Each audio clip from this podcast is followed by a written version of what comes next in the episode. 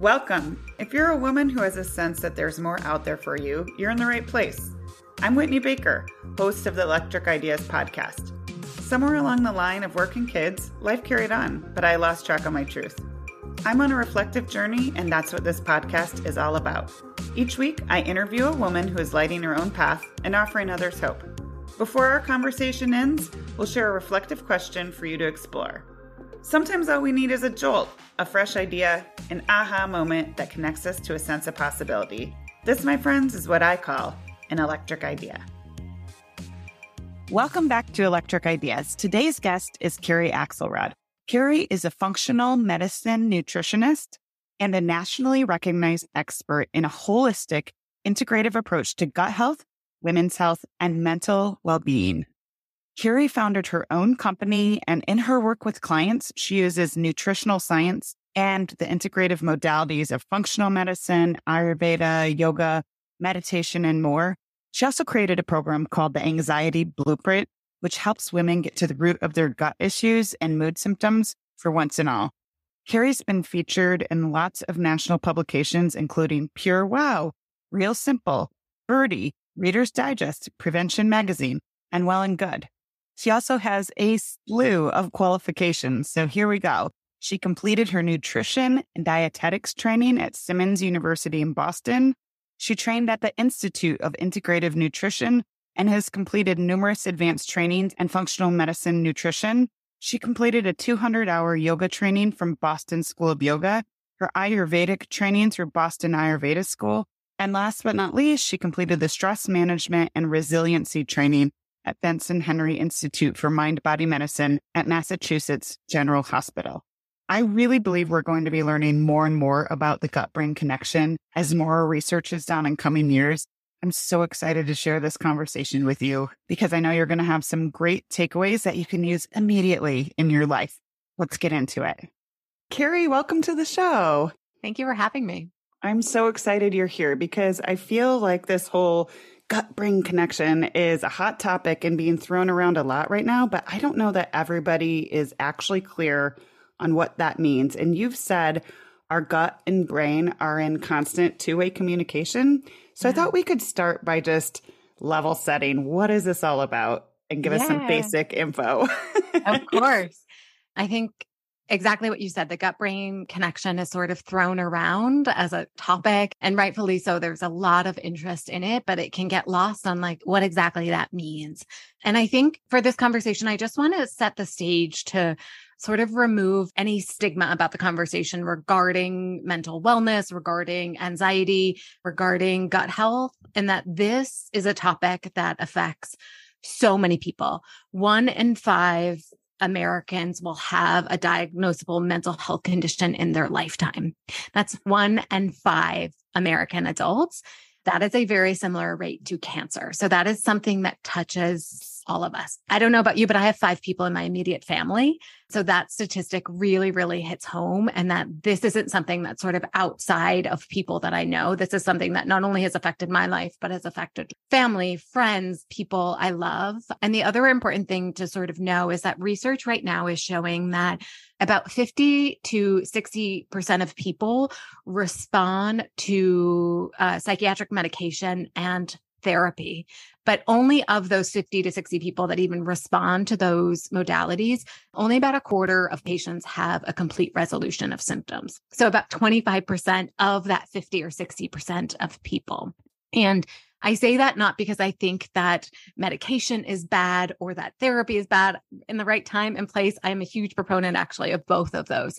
But it really, that type of statistic really kind of got me thinking about what else is going on with our mental wellness.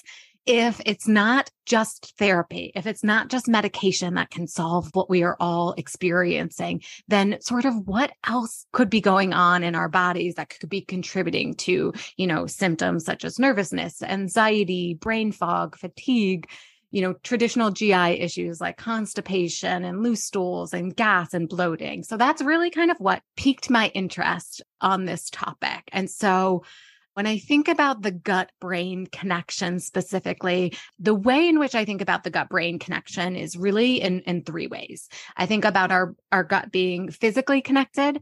I think about our gut and our brain being chemically connected. And then I think about our gut and our brain being emotionally connected.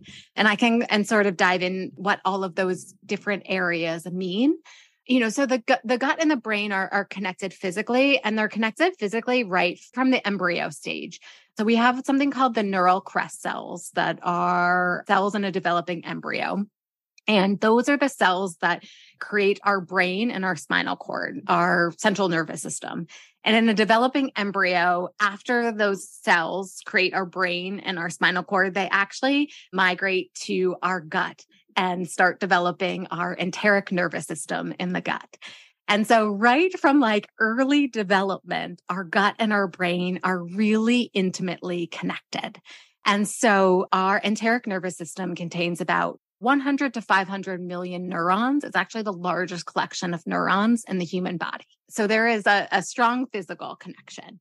And then way back to your question about the you know constant communication and, and the two-way superhighway the gut and the brain are also connected via something called the vagus nerve and I'm going to really simplify the vagus nerve and that I think about the vagus nerve as the queen of our parasympathetic nervous system. And I think about the parasympathetic nervous system as our rest and digest state. So, really, our ability to just chill out. And I don't know anyone that wouldn't want to sort of, you know, the ability to, to chill out more. And so the vagus nerve signals run in both directions, meaning the brain can influence the gut and the gut can influence the brain. So communication between the two and that physical communication is really going in, in both directions. And then I think about the chemical connection because that's just as important. And I'm sure listeners have heard about the majority of serotonin being produced in the gut. And that is that is true. About 90 i've heard anything between between like 75% and 90% of our, our serotonin. But more and more research is actually showing that that serotonin may not cross the blood brain barrier and that it may not have an effect on our neurotransmitters in our brain as much as we originally thought and i think that that's important to sort of keep in mind when we think about any research on the gut brain connection is like we're just scratching the surface now but that doesn't mean there isn't a chemical connection between the gut and the brain. And one of the ways the gut and the brain are chemically connected is through something called short chain fatty acids. And I think this is really interesting because your gut microbes produce these short chain fatty acids. And the short chain fatty acids are produced based on the food you eat. So fermentable fibers. So you can think about beans and oats and root vegetables and fruit. And these short chain fatty acids can cross the blood brain barrier and they are responsible for modulating memory, brain cognition, and neurotransmitter activity. So I really think about the chemical connection between the gut and the brain via these short chain fatty acids. And the emotional connection we can sort of dive into as we get going. But, you know, one statistic that always really sort of sticks with a lot of people is that it takes about two hours of psychological stress to completely change the bacteria in our gut. So it our gut is very, very, very sensitive to the str- internal and external stress. Yes. Well, first of all, I just wanted to say thank you for setting the stage because I know that we kind of want to really unpack this role that gut health potentially plays in some of the mental health symptoms that a lot of women seem to yeah. be experiencing. But I want to reflect back. I love what you said because I know you've shared in your own personal journey that if people are finding traditional treatment that's helping them, wonderful. But I think that there's a lot of women out there that are just looking for something different or just are feeling unseen, like they're having anxiety symptoms and it, it just might be coming from a different place. So, Let's get a little bit more into just some general signs that we could maybe stand to improve our gut health. Yeah. One of the biggest misconceptions around gut health is that you have to be having traditional GI symptoms in order to need to work on your gut health. And I say that if you're experiencing GI symptoms, and the most common GI symptoms that I see in my private practice is constipation, the loose stools, abdominal pain, gas, bloating, those are major red flags that you need to investigate your gut health further. Absolutely. It's like, do not pass go, do not collect $200. You have to work on your, your gut health. But then there are also certainly non traditional symptoms you may be experiencing that also can relate back to the gut. And so I think about anxiety not just having one root cause of GI health, but I also think about hormone health. Hormone health can certainly be a root cause of anxiety. And we have something called, I'm going to throw out sort of a, a, more scientific term, but I'll explain what it is. We have something called the estrobolome in our gut. And that is the bacteria that is responsible or, or to help with estrogen detoxification and estrogen modulation. And so if that bacteria is out of balance in our gut, we can have signs and symptoms of estrogen dominance. And so that can be really painful periods. That can be like severe cramping, PMS, all of these symptoms that particularly in the in the practice that I that I have in the clients that I see, when women are going to their doctor, they're told, oh, this is just normal. You know, maybe it's perimenopause, you know, maybe it's age, or there's nothing really we can do for you besides take some birth control. But if there's any type of, of hormone symptoms, we really want to think about the gut as well. And then I also think about nutrients and minerals. And one of the biggest kind of like signs and symptoms that minerals and nutrients really need work is chronic fatigue and adrenal issues. The not being able to get out of bed in the morning, being reliant on caffeine, those afternoon energy crashes, which I see so, so commonly and certainly all of that is is is sort of linked back to the gut as well and that you know the really the site of nutrient and mineral absorption happens in both the small intestine and then uh, a little bit in the large intestine as well and then I think about mental wellness and mental health symptoms uh, certainly being a sign that we've got to work on our, our gut health. So that chronic fatigue, the brain fog, anxiety, et cetera. I'm really glad that you said that because I think that there are going to be some women listening who might have a petite mind blow because maybe they have what they feel like is a pretty okay GI system, but they have some of these other experiences yeah. and they hadn't even thought to link it to gut health.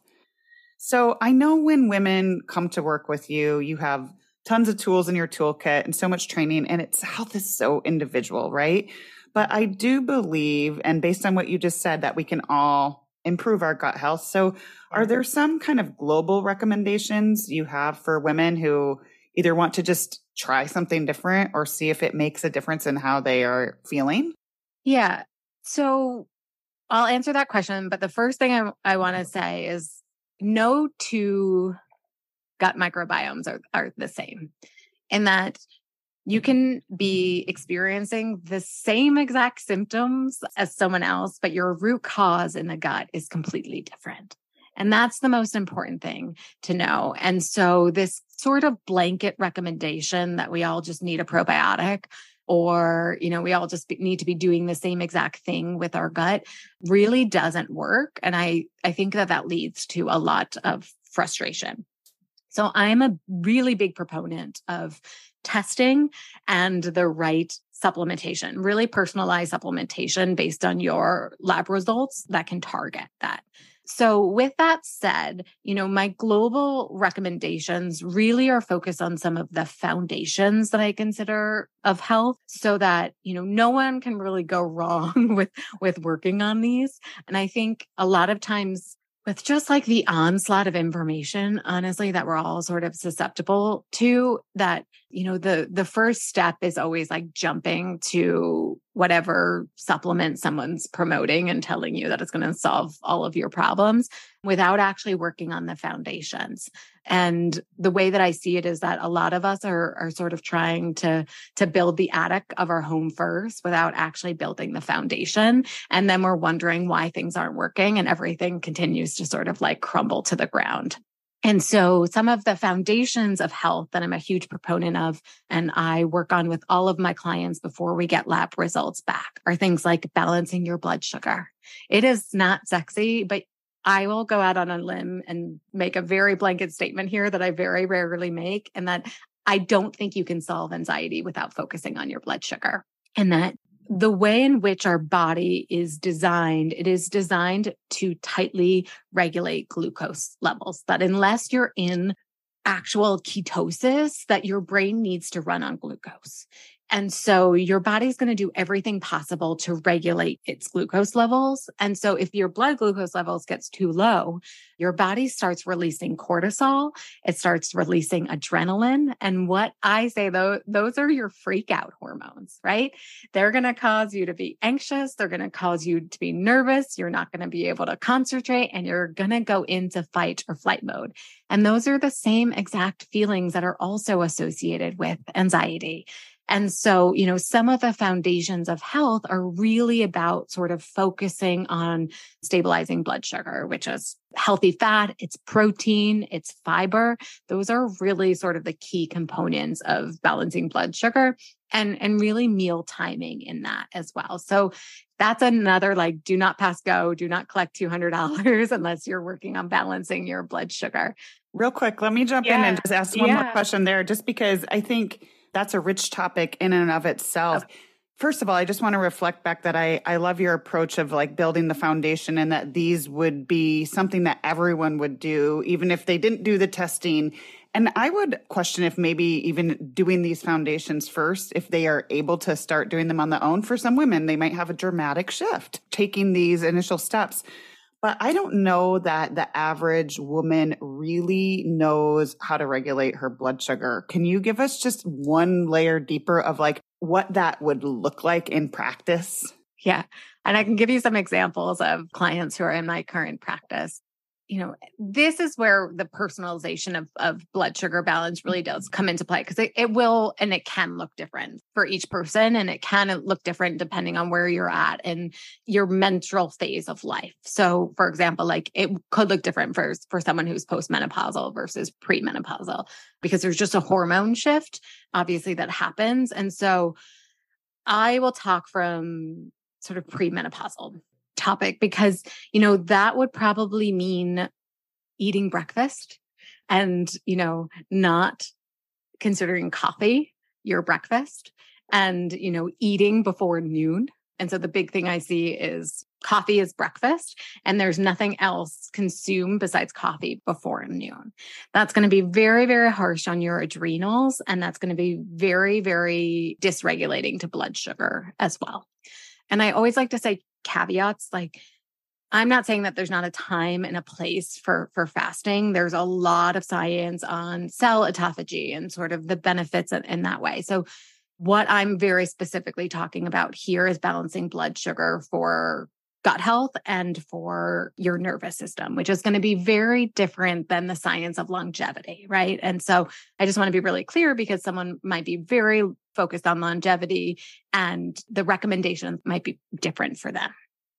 Mm-hmm. I understand um, that that distinction because I know some women are, you know, hot into intermittent intermittent yeah fasting and that sort of thing. But also, I think it's important that some people realize that the downside sometimes of fasting might not be worth the trade off because I don't think that women necessarily have linked that with potentially adding to feelings of anxiety. Is that fair? Yeah. Yeah. And the way that I think about it is fasting is a stress on your body, and you have to be in a state of health where you can handle that excess stress. So if your adrenal glands are depleted, your nervous system is depleted and you know you're dealing with GI issues and then you're going to try and add a stress on the body of fasting to that, that's almost like adding fuel to the fire there. So we have to get the body back into a state of health in my opinion before fasting is actually appropriate. Okay, that's really clear and thank you for making that distinction. Yeah. Okay, so back to the blood sugar question. Yeah. I, so I feel like there's every question unravels a few more questions. It's a yeah. system, so that's okay. yeah. Yeah, and I think that health can look different for for each person and i think that that's just a, a place that we need to come to of like acceptance that we all don't have to be doing the same thing but if you're dealing with gi issues again like lots of fatigue and anxiety, fasting would not be my first recommendation. So, you know, making sure that you have a nourishing breakfast, preferably like one to two hours of waking. I'm usually typically in practice with clients recommending about 25 to 35 grams of protein at breakfast. You're pairing that with healthy fat and a whole source of carbohydrate. And then caffeine can usually come after your meal. So okay. that's going to set you up for a really sort of stable blood sugar to start your day. And that change alone can make a huge impact for women. Give us like one or two of Kerri Axelrod's favorite breakfasts because I think a lot of women struggle with the the breakfast quandary. I I yeah. mean, I'll be honest, I've been really focused on protein intake because it really does impact my energy level. And if I stop and actually take the time to look at what I'm eating and see, oh, okay, I was like, I'm having protein.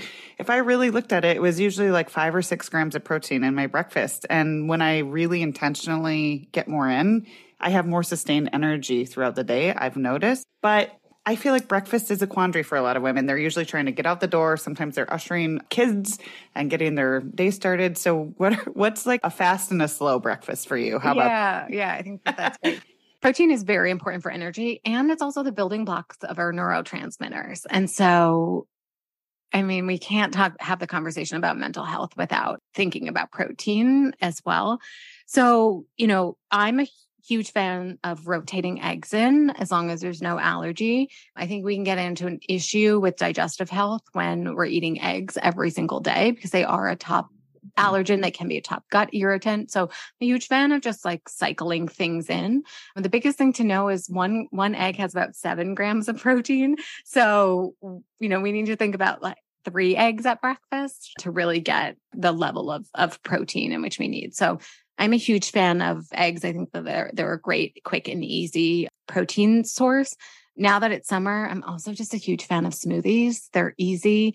It's easy to get protein, it's easier to get fiber, and it's easy to get healthy fat in there. So I'm usually recommending with clients like a really clean bone broth protein that's got like 20 grams of protein per scoop. So you're using about a scoop and a half. And then you can throw in, as long as it's tolerated with the gut, you can throw in some frozen cauliflower, spinach, a little bit of avocado, and maybe a berry, and you're sort of good to go with, you know, the essentials that you need. Thank you. I think it's helpful because sometimes women just need a little inspiration in terms of like, okay, I can do that.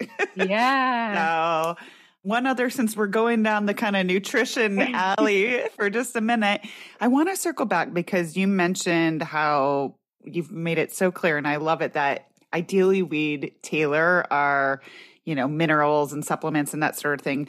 But the whole prebiotic, probiotic information is out there and I take them both. I'll be honest, but yeah.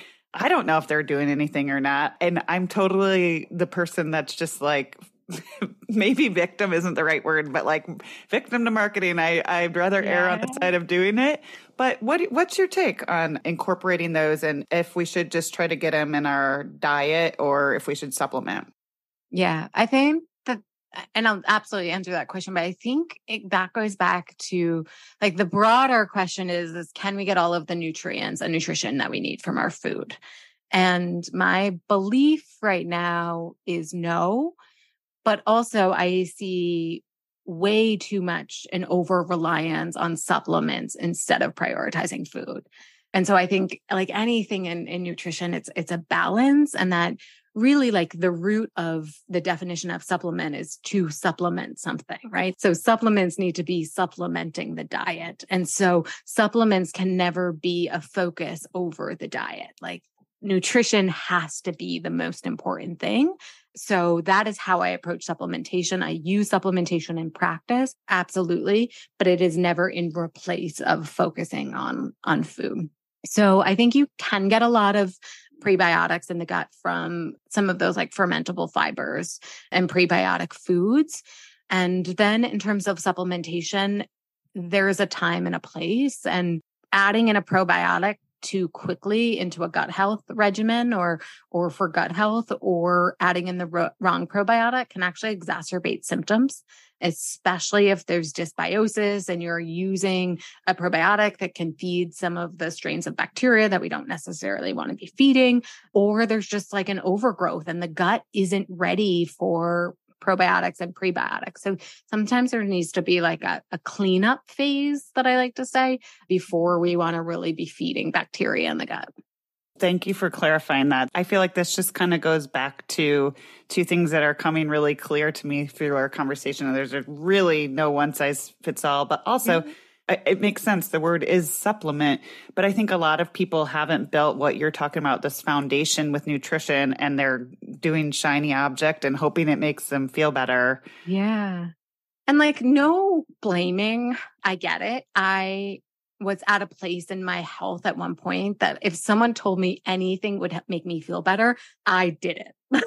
you know, no research. I was, someone told me that it was going to make me feel better. And I was like, sign me up, like, you know, and so I really do empathize with being in that place. And it's really why the mission I have around functional medicine and nutrition is that we have to build the strong foundations of health as well. I feel like a lot of women who probably are lucky enough to find you have exhausted some more traditional healthcare mm-hmm. routes. And I know based on our brief discussion that you kind of and and tell me if this is wrong, but I, I feel like you kind of went through a major stressful career, took a, a step back thinking it was a month break and it ended up being a, a decade break and leading to what you're doing now. Is that fair? yeah. One of my mentors said you like took a sabbatical and you're still on sabbatical. So I certainly never intended to have a career in in functional integrative nutrition. So my my career started in in political communications I like to say a lot of hard work and being in the right time and the right place that my career took off from a very, very young age. I was also someone that just knew I was going to work in in politics. I knew I was going to undergrad in DC like from the age of 12. I was like the the weird like freakish child that was like I'm going to school in DC. This is my life. And I'm so grateful for that experience and that I ended up on the presidential campaign trail and I was in Iowa and I was in New Hampshire and I was in South Carolina. And, and through that, I ended up working for the Democratic National Committee during President Obama's first term and running communications in the state of Pennsylvania during that time. And it was an incredible experience. And at the same time, my health really declined. And, you know, like so many clients that I work with, and probably so many women listening at that time i went from doctor to doctor and was like really like what is wrong with me? You know i was experiencing extreme fatigue. It was hard to get out of bed in the morning and like i really wasn't in a place uh, you know a, a job where i could like call out sick or i wasn't in a place in life where i could like take a few hours off from from work. I had crippling anxiety and panic every day to the point where there were some days I like couldn't get on a train because I couldn't be in such a small in, into into such a small place. And, you know, the only answers that I was getting were try this medication. You know, there's really nothing we can, we can do for you. I knew nothing. I'm, I, I do a lot with manifestation now and, and intuition. And I knew nothing about that at that time, but something deep down inside just told me that the answers I was getting were, were not correct and that, you know, that I needed to find something else. And so I resigned from my position thinking I was just going to take a month off and start an, another less stressful job in the United States Senate, which is hilarious to me that that time my frame of reference was like a less stressful job on Capitol yeah. Hill. Um, and then through a, a series of events, I found some incredible functional and integrative practitioners that really helped me start putting the pieces together in terms of the root cause of some of my symptoms, which were GI, thyroid, nutrients. And I sort of have gone through a series of, of mold exposure as well. I can't help but uh, but say that at the time you trusted your gut. Yeah. right. Yeah. Yeah. Which, like, what does that phrase even mean to you now that you're in this place? Yeah. It has to have a lot more layers than the average cliche. Yeah. Yeah, it does. I think what it means to me is the question that I ask a lot of my clients. And it's, what do you think it is? I have a lot of knowledge and I've been at this for 10 years in various modalities, studying and degrees and certifications but I never live in someone else's body.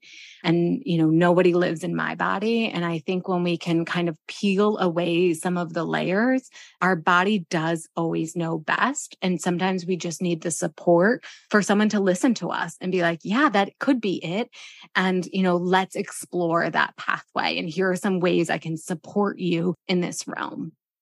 I know this is a complex topic, but I do feel like I promised listeners I would hone in on the link between gut health and anxiety. Is there any other research or just aspects of this situation that you want to make sure you leave my listeners with? Yes.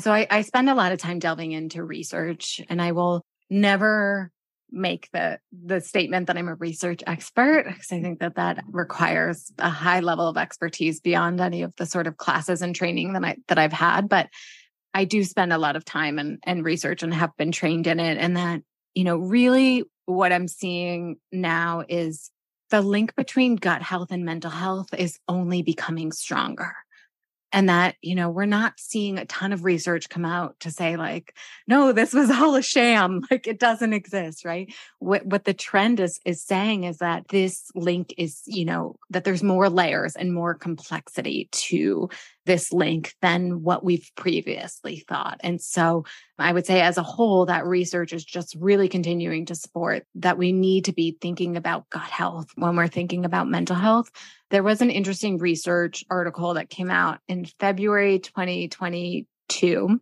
so a little over a year ago, and it was in molecular psychiatry. And I like this this research because what it found was that higher rates of dysbiosis in the gut. So that really dysbiosis means an imbalance of bacteria or, or sort of pathogens that higher rates of dysbiosis were correlated to higher rates of chronic fatigue and mental illness. So mm. they were looking at very specific markers in the gut, like lipopolysaccharides, zonulin, which is a marker of sort of inflammation in the gut. And the higher those markers were in the gut, the more positively they were correlated with chronic fatigue, which I know so many women are dealing with, and different mental illnesses. So that was like, uh, you know, we really got to, we really need to think about gut health. I also think that there was a really interesting study, and I've shared this on on my Instagram as well. I think this one came out in 2021, and I forget the source, but it was a peer reviewed journal. Uh, it looked at two groups of participants, and it was those who associated with the emotion of loneliness and those who associated with uh, the emotions of compassion and wisdom. So, two groups. And what they found was is that there were higher rates of dysbiosis. So lower rates of beneficial bacteria in the group that associated with the emotion of loneliness than in the group that associated with compassion and wisdom. Wow. And I think that that study is really interesting because if we go all the way back to the beginning of our conversation, when you asked me about the two way communication and what the study didn't didn't conclusively be, able to say is whether loneliness contributed to lower rates of beneficial bacteria or the lower rates of beneficial bacteria contributed to the, the loneliness. And I don't think we can really deduce that down, right? Because we're, it's moving in both directions. And so it's probably, you know, a combination of both. Fascinating. It sounds to me like this is going to be something we're just going to be hearing more mm-hmm. and more about in coming years, which is exciting. I'm glad there is more research, you know? So, yeah. All right, Kerri. Well, I always end my episodes with a reflection. So, especially now that you said you're more attuned to your intuitive side, I want to ask you when it comes to gut health and well being, what's one question women could benefit from asking themselves more? Is what I'm currently doing serving me? Beautiful. So I think we covered a ton of territory in a small amount of time, but I hope that my audience finds you and continues to learn from you because you have a gift for sharing information in a way that just feels accessible and draws us all in. So tell us where can we follow you? Where can we get more Kerri Axelrod in our Oh, lives? Yeah, I would love to connect with you if you're listening. You can find me on Instagram, which is at Kerri Axelrod. So my name, K E R R I. Last name is Axelrod, A X E L R O D. If you find me over on Instagram, send me a DM, say hi. And then on my website, kerriaxelrod.com, I actually have a quiz that you can take for free. It's a 60 second quiz. And the name of the quiz is Your Health is Running Like a US City. Which city are you? And it helps you really walk through what could potentially be the root cause of your unique health issues. Oh my gosh, that is so fun. I'll try to share out a link in my stories for that too. Okay, awesome. Yeah, you can find it right on my homepage. Um, it will pop up. All right, great. Well, thank you. This has been a delight. Thank you so much for joining me today. Of course. Thank you for having me. I'm so glad you joined me today. If you're looking for more, feel free to connect with me on Instagram at, at WhitneyWoman. And if you enjoyed the show, I invite you to support me by leaving a review or sharing it with a friend. Hope you have an inspired day.